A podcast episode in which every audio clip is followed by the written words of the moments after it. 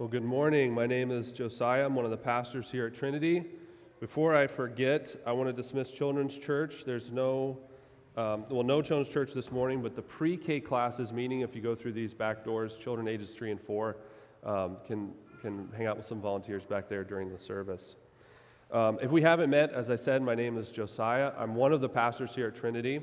Usually, and by usually I mean every other Sunday I have ever been up here, I'm usually over here doing music.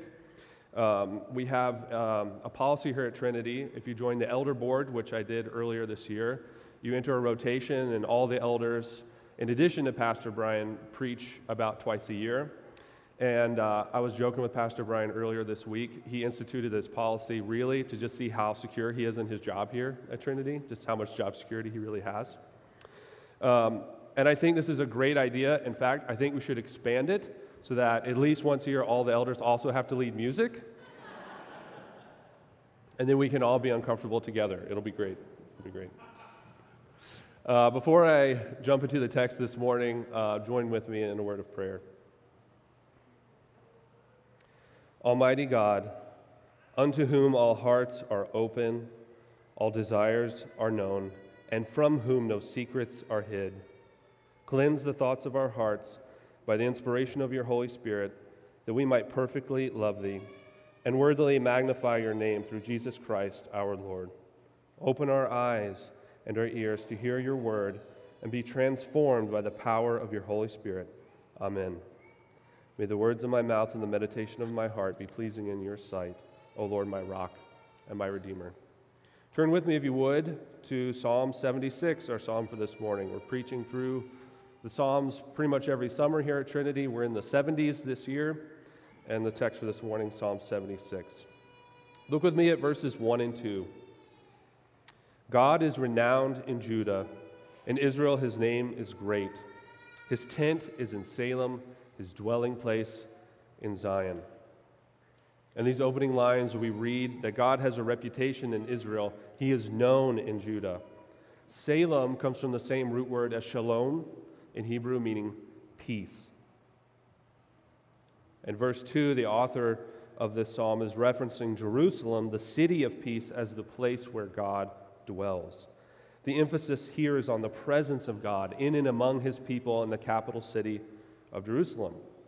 And this is significant because it would have reminded the singers of this psalm, this hymn, of God's covenant with his people to bring them to the promised land. A place where they would flourish as a nation, where they would be set apart to follow his laws, to worship him in spirit and in truth, and to experience his blessing and his peace. In my quiet time, I've been reading through the book of Exodus, which is all about how God brought his people out of captivity in Egypt, and the story of how they eventually get to the promised land, the land that God had promised to Abraham, Isaac, Jacob, and their descendants. The existence of the city of Jerusalem, and especially the temple, were tangible evidences of God's faithfulness to keep the covenant he had made hundreds of years before to those patriarchs. The temple especially is the center of worship. It was the place where God's people gathered to worship him, to offer sacrifices that covered the sins of the people. It was in the temple that God's word was proclaimed. It was in the temple that the blessing of God's presence dwelt.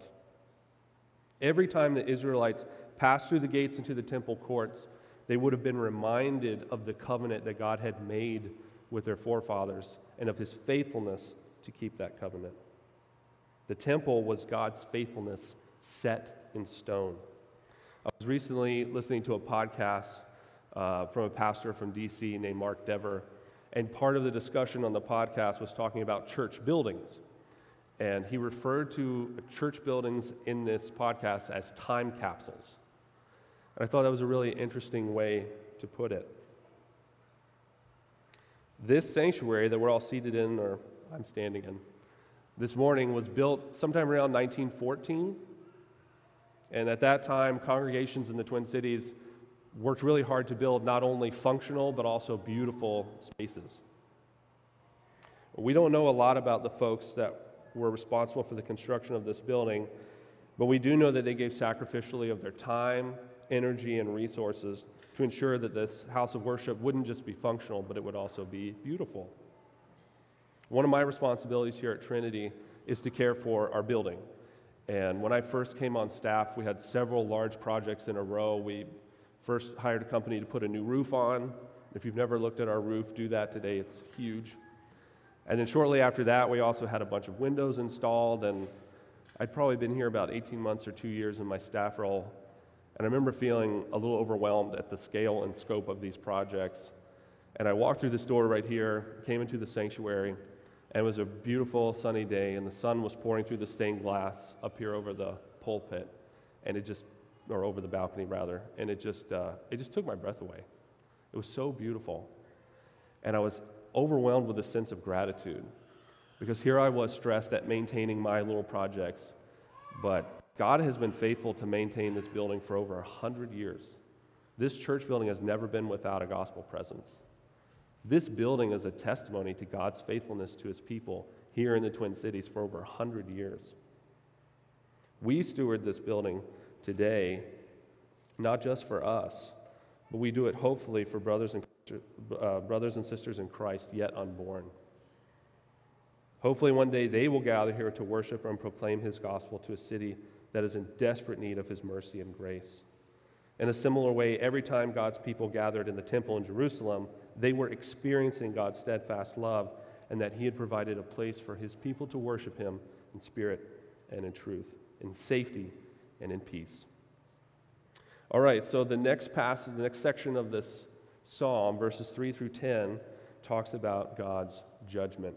I'm going to read several verses here, so read along with me if you will. This is verses three through ten. There he broke the flashing arrows, the shields and the swords, the weapons of war. You are radiant with light, more majestic than mountains rich with game. The valiant lie plundered, they sleep their last sleep. Not one of the warriors can lift his hands. At your rebuke, God of Jacob, both horse and chariot lie still. It is you alone who are to be feared. Who can stand before you when you are angry? From heaven you pronounce judgment, and the land feared and was quiet. When you, God, rose up to judge, to save all the afflicted in the land. Surely your wrath against mankind brings you praise, and the survivors of your wrath are restrained. In these verses, we read that God's people were under assault from enemies, and that God himself had taken up the defense. Though the Israelites go to war, it is God who breaks the arrows intended to pierce his children. It is God who destroys the shield and swords of the wicked. And verse four, God is depicted as radiant and full of light. To describe God as more majestic than mountains full of game, uh, or mountains rich with game, might seem very odd to us. Like, what's so cool about that? And you're like a mountain full of, what's so majestic about that? But this is a picture that people in the ancient world, I think, would have understood intuitively. For the most part, people in this time would have lived much closer to the land. We now know through the study of ecology that for an ecosystem, in this case like a, a mountain, to sustain large populations of wild game, everything has to be very healthy. The water and the nutrient cycles. You have to have proper populations of insects, birds, trees, grasses. Even the soil underneath all of those creatures must be healthy in order to sustain such rich life. So what this verse is telling us, it's painting a picture of God's extravagant blessing. That God is so great, his blessings extend not only to his people, but to the very land and animals, that they should flourish and thrive as well.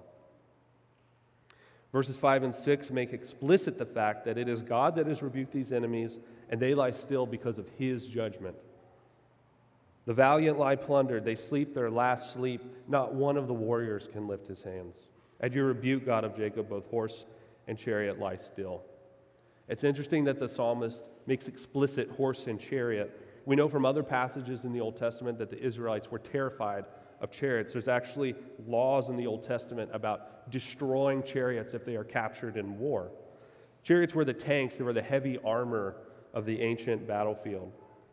They were extremely expensive to maintain, and it took years for professionals to learn how to handle the powerful horses required to maneuver these chariots on the battlefield.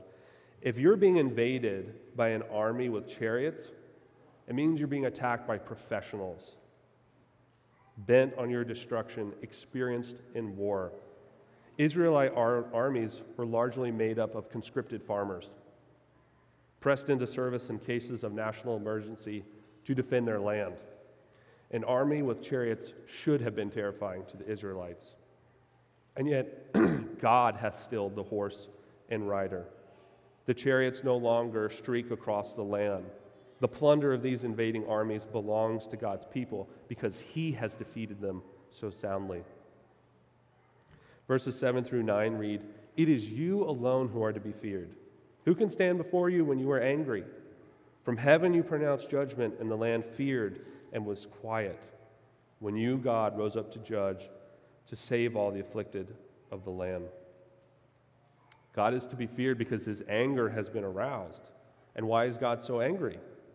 Why has He pronounced judgment from heaven to such an extent that the land itself is afraid and lies still? Verse nine tells us that God rose up to judge His enemies because they afflicted His covenant people in the land. "Who can stand before you when you are angry?" asked the psalmist. And the answer is clear: no one. God's judgment is poured out not because He's a petty tyrant, not because He didn't get His way, not because He's peeved or annoyed, but because He loves His people, and He will not stand idly by and see them afflicted and destroyed. Verse ten goes so far to claim that God's wrath actually brings Him praise. "Surely your wrath against mankind brings you praise, and the survivors of your wrath are restrained." One of the outcomes of God's judgment is that it results in less evil. Those who survive God's judgment are restrained by the display of His power. Verse eleven says, "Make vows to the Lord your God and fulfill them. Let all the neighboring lands bring gifts to the one to be feared." One commentator I read this week said something to the effect of, "We are not obligated to make vows to the Lord, but we are, we are obligated to keep the vows we make to the Lord." And how could it be otherwise? If God is all-powerful and He judges those who harm His people, why would He restrain His wrath against those who break their word to Him? God takes sin seriously, and He will not overlook a lie. Verse twelve says, "He breaks the spirit of rulers. He is feared by the kings of the earth." Though there are many earthly rulers with incredible power to shape our world, God rules not just nations and states, but over heaven and earth. All the power of every king and ruler on earth combined pales in comparison to the power of God. There's a proverb in the scriptures that says, "The fear of the Lord is the beginning of wisdom, and knowledge of the Holy One is understanding." The leaders of this world would do well to fear the Lord, for that would be the beginning of wisdom for them and the beginning of justice for all who live under their authority. Now, as we come to the end of this psalm, uh, I want to recognize maybe the theological elephant in the room, which is that people like us, modern kind of American Westerners, we tend to struggle with texts like this, texts that are so explicit and so forcefully describe God's judgment and wrath. For many of us, the struggles between how can God be good and loving and also be a God of judgment? Brothers and sisters, it is a false dichotomy to pit God's love and His mercy against His judgment and wrath. We see here in the text how both of these traits are displayed right alongside one another. Now, it is far beyond the scope of this sermon to try to fully resolve this tension, but I have a few thoughts I want to share with you I think might help us begin to wrestle with how to resolve what seems to us like a conflict. Um, from my first point, I just want to say the relationship between love and anger, wrath and mercy is much more complex even for us. Even for us, it's not so simple. You can't pit these two uh, attributes against one another. I was trying to think about how to explain this, and the, the thing that immediately popped in my mind is like parents with children. So if you're here at Trinity and you're not a parent, you don't have to look too far to find one. Um, and if you had any relationship with a parent, you know that from the moment you find out that you're going to have a baby, your whole life begins to reorient around this child. You start saving money to pay for expenses. You prepare a physical space like a bedroom or a crib. You take mama to the doctor many, many times in order to monitor her and the baby's health. You throw a party to celebrate this new life before the baby is even born. Let me say that again. You throw a party to celebrate a baby that's not even alive in the flesh yet. You don't, you don't even have this baby yet, and you're throwing a party. You're also hoping at this party to score that sweet stroller you've been looking at, but that's, that's not the main point. The main point is you give and give. You pour yourself out to care for this child. And if anything would threaten the health or safety or well-being of this child, would get you upset real quick. Here, here's a, a way to kind of describe this. In a strange way, this kind of love is what's behind every parent's action in a phenomenon I like to call the parental sidewalk meltdown. Some of you know immediately what I'm talking about. Uh, we all live in a city where there's lots of traffic and busy streets. I grew up in the country in a very rural area, so I was a little bit older when I learned how to walk on sidewalks and not wander out into traffic. And I don't remember the exact details, but etched into my memory is the look on my mom's face. I don't know how old I was when I started to wander in the street. She was just like red-faced, like, "Josiah, stop!" And I remember thinking as a little kid, like, "What's up with mom? Like, why is she so angry? I'm just like, I'm just walking." And as a father now of three children under five, yeah, I get it. I totally get it. I've totally lost it on my kids when they're starting to run out into the street without looking either anyway for traffic. And I'm angry and I'm loud and I'm yelling at them on the sidewalk. But you don't do that as a parent because you hate your child. You do that because you love your child. You're afraid for their safety. And why? Because you love them. This outburst, what appears to be an outburst of anger and wrath, is actually love. Anything that would harm what you love arouses your anger, even if that thing that could harm your child is your child. My whole point here is just to say that the relationship between wrath and love is much more complex than we tend to think. To pit these two emotions against each other is to do injustice to the power of love and anger, and to incorrectly understand these two attributes of God's character. As I was reflecting on this this week, I was thinking you could put it this way. God could have been wrathful and not loving, right? He could be wrathful and not good. But God cannot be good and not be wrathful. God could have been wrathful and not be good, but he cannot be good and not be wrathful. There's a Christian theologian from Eastern Europe named Miroslav Volf, and he was studying theology in the U S in the nineteen nineties during the ethnic cleansing associated with the Bosnian War. And he was struggling with these two doctrines, the you know, doctrines and attributes of God's character, his love and his wrath. And I want to quote him here at length. Bear with me. "I used to think that wrath was unworthy of God. Isn't God love? Shouldn't divine love be beyond wrath? God is love and loves every person and every creature. That's exactly why God is wrathful against some of them." My last resistance to the idea of God's wrath was a casualty of the war in former Yugoslavia, the region from which I come. According to some estimates, two hundred thousand people were killed and over three million displaced. My villages and cities were destroyed. My people shelled day in and day out, some of them brutalized beyond imagination. And I could not imagine God not being angry. Later he continues, "Though I used to complain about the indecency of the idea of God's wrath, I came to think that I would have to rebel against a God who wasn't wrathful at the sight of the world's evil. God isn't wrathful in spite of being love. God is wrathful because God is love." You see, God's wrath against evil is the natural outworking of his love for creation. At Genesis three, we read that the world in which we live is fallen. Sin entered the world through Adam and Eve when they disobeyed God's commands and ate of the tree of the knowledge of good and evil in the garden. And as their descendants, we perpetuate that rebellion against God's law. Sin corrupts the very fabric of the world that God made good.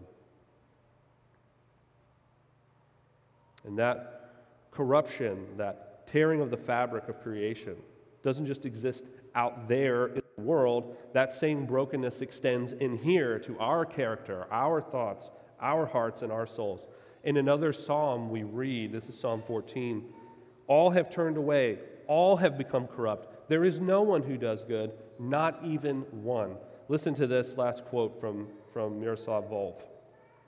Once we accept the appropriateness of God's wrath, condemnation, and judgment, there is no way of keeping it out there reserved for others. We have to bring it home as well. I originally resisted the notion of a wrathful God because I dreaded being that wrath's target. I still do. I knew I couldn't just direct God's wrath against others as if it were a weapon I could aim at targets I particularly detested. It's God's wrath, not mine. The wrath of the one and impartial God, lover of all humanity. If I want it to fall on evildoers, I must let it fall on myself when I deserve it. Brothers and sisters, we are all objects of God's wrath because we have participated in the undoing of the good world God has made. We have committed acts of injustice against people made in God's image. We have lied, stolen, coveted things that do not belong to us. We have sinned, and our sin makes us guilty before God. The punishment allotted for those who disobey God in Psalm seventy-six is death. And that same fate awaits us. Romans six twenty-three says, for the wages of sin is death. Death is the fate of those who break God's law. But that's not the end of Romans six twenty-three. The verse continues, for the wages of sin is death, but the gift of God is eternal life in Christ Jesus our Lord. If you want to see God's love most clearly displayed, you must look to where his wrath is most clearly displayed. If you want to see God's love most clearly displayed, you have to look to, to where his wrath is most clearly displayed. On the cross, Jesus bears the wrath of God poured out against rebels and evildoers like us. Don't be confused. You weren't just ignorant in your sin, passively resisting God's call to repentance and salvation. You were actively fighting against God in your heart. God isn't just wrathful against injustice and evil, however. He is also a God who is rich in mercy. Romans five eight says, but God demonstrates his love for us in this, that while we were still sinners, Christ died for us. You see, Christ's betrayal, his arrest, his beating, his unjust condemnation, his torture, his crucifixion, his death, all of that was borne for the love of sinners like you and me. If you want to know what God thinks of sin, look at his judgment and wrath poured out on Christ at Calvary. And if you want to know what love looks like, look closely again, and you will see the God-man, Jesus Christ, on the cross, giving his life as a ransom for many. His death, burial, and resurrection and ascension are the proof that God judges sin and extends his forgiveness and love to all who would repent and put their faith in his atoning sacrifice. A hymn writer once put it this way, this gift of love and righteousness scorned by the ones he came to save, till on the cross as Jesus died, the wrath of God was satisfied. For every sin on him was laid, here in the death of Christ I live. I want to extend two invitations this morning from the text. If you were here today and you are not following Jesus, we're glad you're here. This is a place where you are welcome to observe the worship of God's people and ask questions about anything you see here. The text this morning, however, reminds us that God has and will continue to protect his people, that all the powers of this world that would seek their destruction will fail. It also tells us that he will judge sinners. He will judge the wicked in the world, and he will not restrain his wrath. The invitation for, to you this morning, if you do not know Jesus, is to repent of your sins and put your faith in Christ alone for salvation. Jesus invites you to give your life to him and find instead of judgment, forgiveness, and instead of wrath, mercy and grace. Now, if you're here this morning and you are a follower of Jesus, you are a Christian, I invite you to remember the sweetness of the good news of Jesus Christ, that though you were a rebel against God's will, in Christ and through Christ, he has made a way for you to be forgiven, an object of his mercy and forgiveness, and an object of his wrath no more. I invite you to confess your sins again to God and experience his grace anew this morning. And may we all be emboldened to carry his gospel into every corner of our lives and of our city, to the praise of his glorious name. Now, as we move to a time of communion, the music team is going to be coming on up, uh, and as they lead us through song, you can come up to the table, take the bread and cup from the folks that will be up here serving communion, and then go back to your seat uh, down the side aisles. We practice open communion here at Trinity City Church, which means you do not have to be a regular tender or a member here uh, of this church to partake in this meal. We ask only that you are a Christian. Uh, if you're not a Christian here this morning, you should not partake of this meal. We encourage you again to observe, ask questions, and we pray that one day God would give you the gift of faith and that you too might participate in this meal with us with joy. If you are a Christian, then take the next moment to examine your heart and prepare yourself for this table. Hear now the words of institution from First Corinthians eleven. For I received from the Lord what I also passed on to you. The Lord Jesus, on the night he was betrayed, took bread, and when he had given thanks, he broke it and said, "This is my body, which is for you. Do this in remembrance of me." In the same way, after supper, he took the cup, saying, "This cup is the new covenant in my blood. Do this, whenever you drink it, in remembrance of me. For whenever you eat this bread and drink this cup, you proclaim the Lord's death until he comes." Join me now in a prayer of confession, and you, we can read this off the screen. Almighty God, Father of our Lord Jesus Christ, you made all things, and you call everyone to account. With shame, we confess the sins we have committed against you in thought, word, and deed. We rightly deserve your condemnation. We turn from our sins and are truly sorry for them. They are a burden we cannot bear. Have mercy on us, most merciful Father, for the sake of your Son, our Lord Jesus Christ. Forgive us all that is past. Enable us to serve and please you in newness of life, to your honor and glory, through Jesus Christ our Lord. Amen. Father in heaven, you have promised that if we confess our sins, you are faithful and just to forgive us. Now as we come to your table, we bow our heads, because Jesus bowed his head and gave up his spirit. We bow in reverence, in respect, in awe, and in adoration for the person of Christ, the words of Christ, and today for the cross of Christ. Now fill us afresh with your Holy Spirit, so that our worship in this moment will bring true honor to you, Father, Son, and Holy Spirit, and genuine consolation to our souls. We pray this in Jesus' name. Amen.